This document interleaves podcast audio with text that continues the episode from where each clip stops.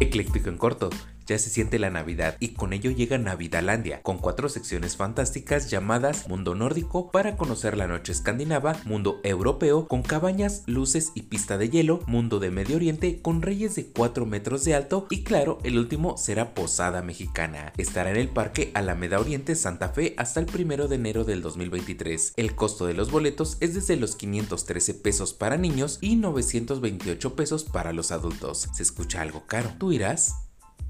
Por si te lo perdiste, habrá una disminución en el suministro de agua en la Ciudad de México debido a la falla de un transformador en la planta de bombeo, por lo que se verá afectado el servicio en las siguientes 12 alcaldías: Álvaro Obregón, Azcapotzalco, Benito Juárez, Coajimalpa, Coyoacán, Cuauhtémoc, Iztapalapa, Iztacalco, Miguel Hidalgo, Magdalena Contreras, Tlalpan y Venustiano Carranza. Vaya, vaya, y dicen que serán cuatro semanas.